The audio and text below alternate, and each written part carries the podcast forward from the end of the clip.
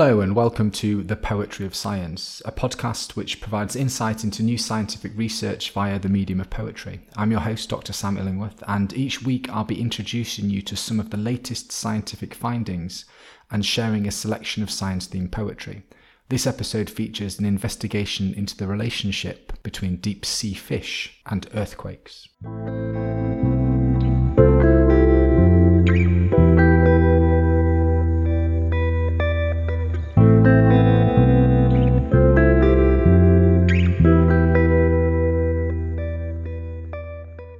Going to begin by reading you a poem that was inspired by the piece of scientific research that I will then go on to discuss. So, this poem is called Deep Sea Tremors. From buried cracks and open wounds, shrouded scales begin to seep, cutting across murky waters into buried memories and forgotten half truths. Inky fingerprints preserve their presence alongside court proceedings and local weather reports. Over time, these sightings are recalled as prophecies, portents of the restless earth that slyly secrete themselves as cherished traditions. Curious custodians challenge accepted law, their digital excavations laying bare the absence of fact, the fallacy of this folklore cast beneath the waves an empty carcass on which the ribbonfish can feast. This poem was inspired by recent research published in the Bulletin of the Seismological Society of America. And this research investigated if there's a link between deep sea fish, such as the oarfish and the ribbonfish, with earthquakes in Japan, as folklore has indicated that the appearance of these deep sea fish in shallow waters is a precursor to earthquakes. Now, of particular interest here is the oarfish. So, the giant oarfish was first described in 1772, but it's rarely seen because it lives at really quite considerable depths. It's not well known, but it's thought to frequent depths at around 3,300 feet or 1,000 meters, so a kilometer below the surface of the sea.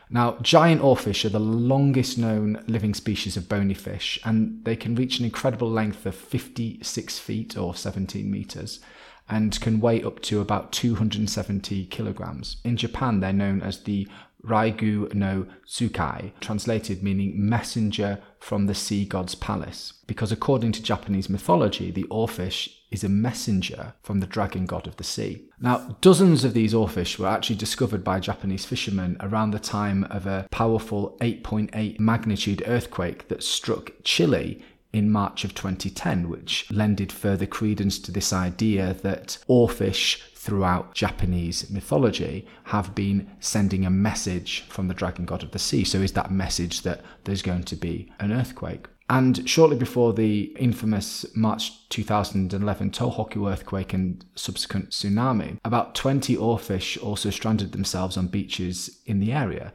leading to speculation that oarfish really could predict earthquakes. And you know, since since these sightings and because of the Japanese folklore, it's caused some scientists to speculate that either deep sea fish living near the sea bottom are more sensitive to the movements of active faults than those near the surface of the sea. And other people have described it as being electricity. So some scientists believe that it's theoretically possible because when an earthquake occurs, there can be a buildup of pressure in the rocks, which can lead to an electrostatic charge that can then cause electrically charged ions to be released into the water. This can then lead to the formation of hydrogen peroxide, which is a toxic compound.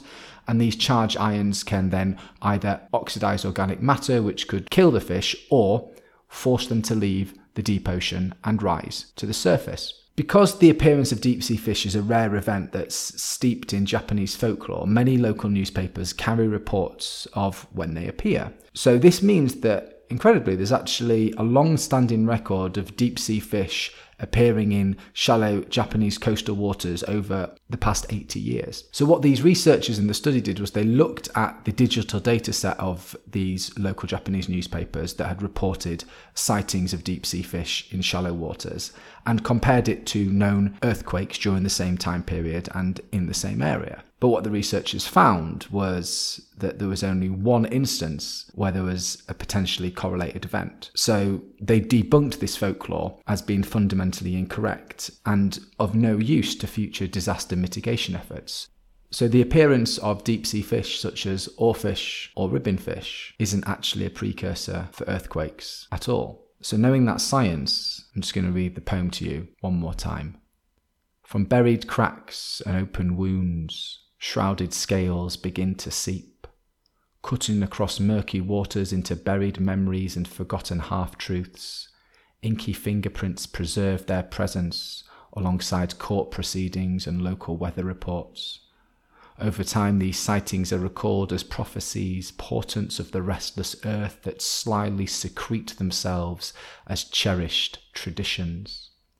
Curious custodians challenge accepted law, their digital excavations laying bare the absence of fact, the fallacy of this folklore cast beneath the waves, an empty carcass on which the ribbon fish can feast.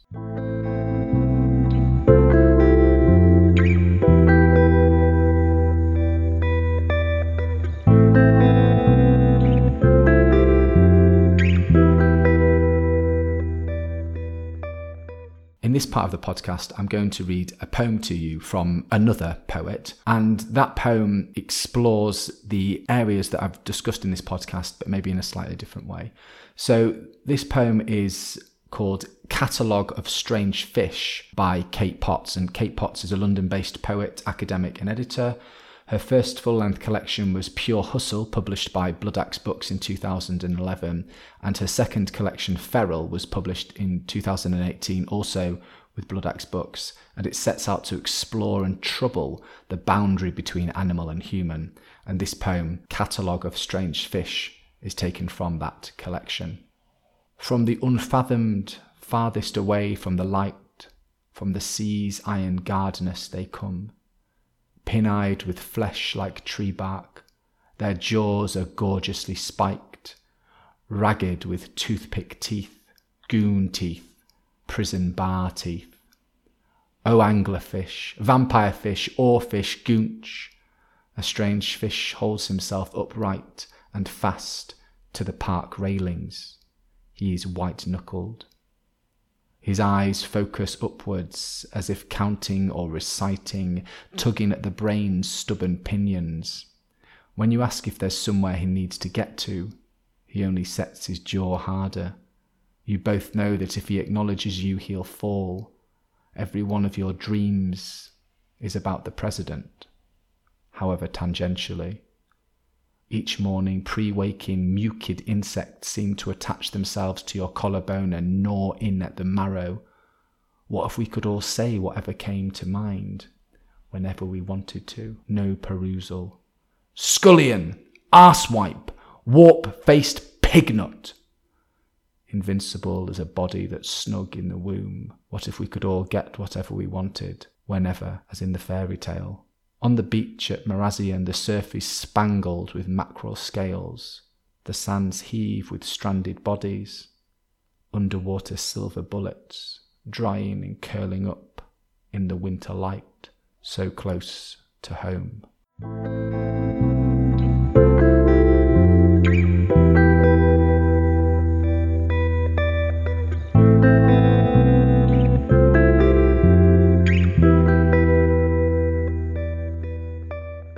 Thank you for listening to The Poetry of Science. If you want to find out more about the scientific study featured in this episode or read any of the poems in full, then please visit the show notes at scipoetry.podbean.com.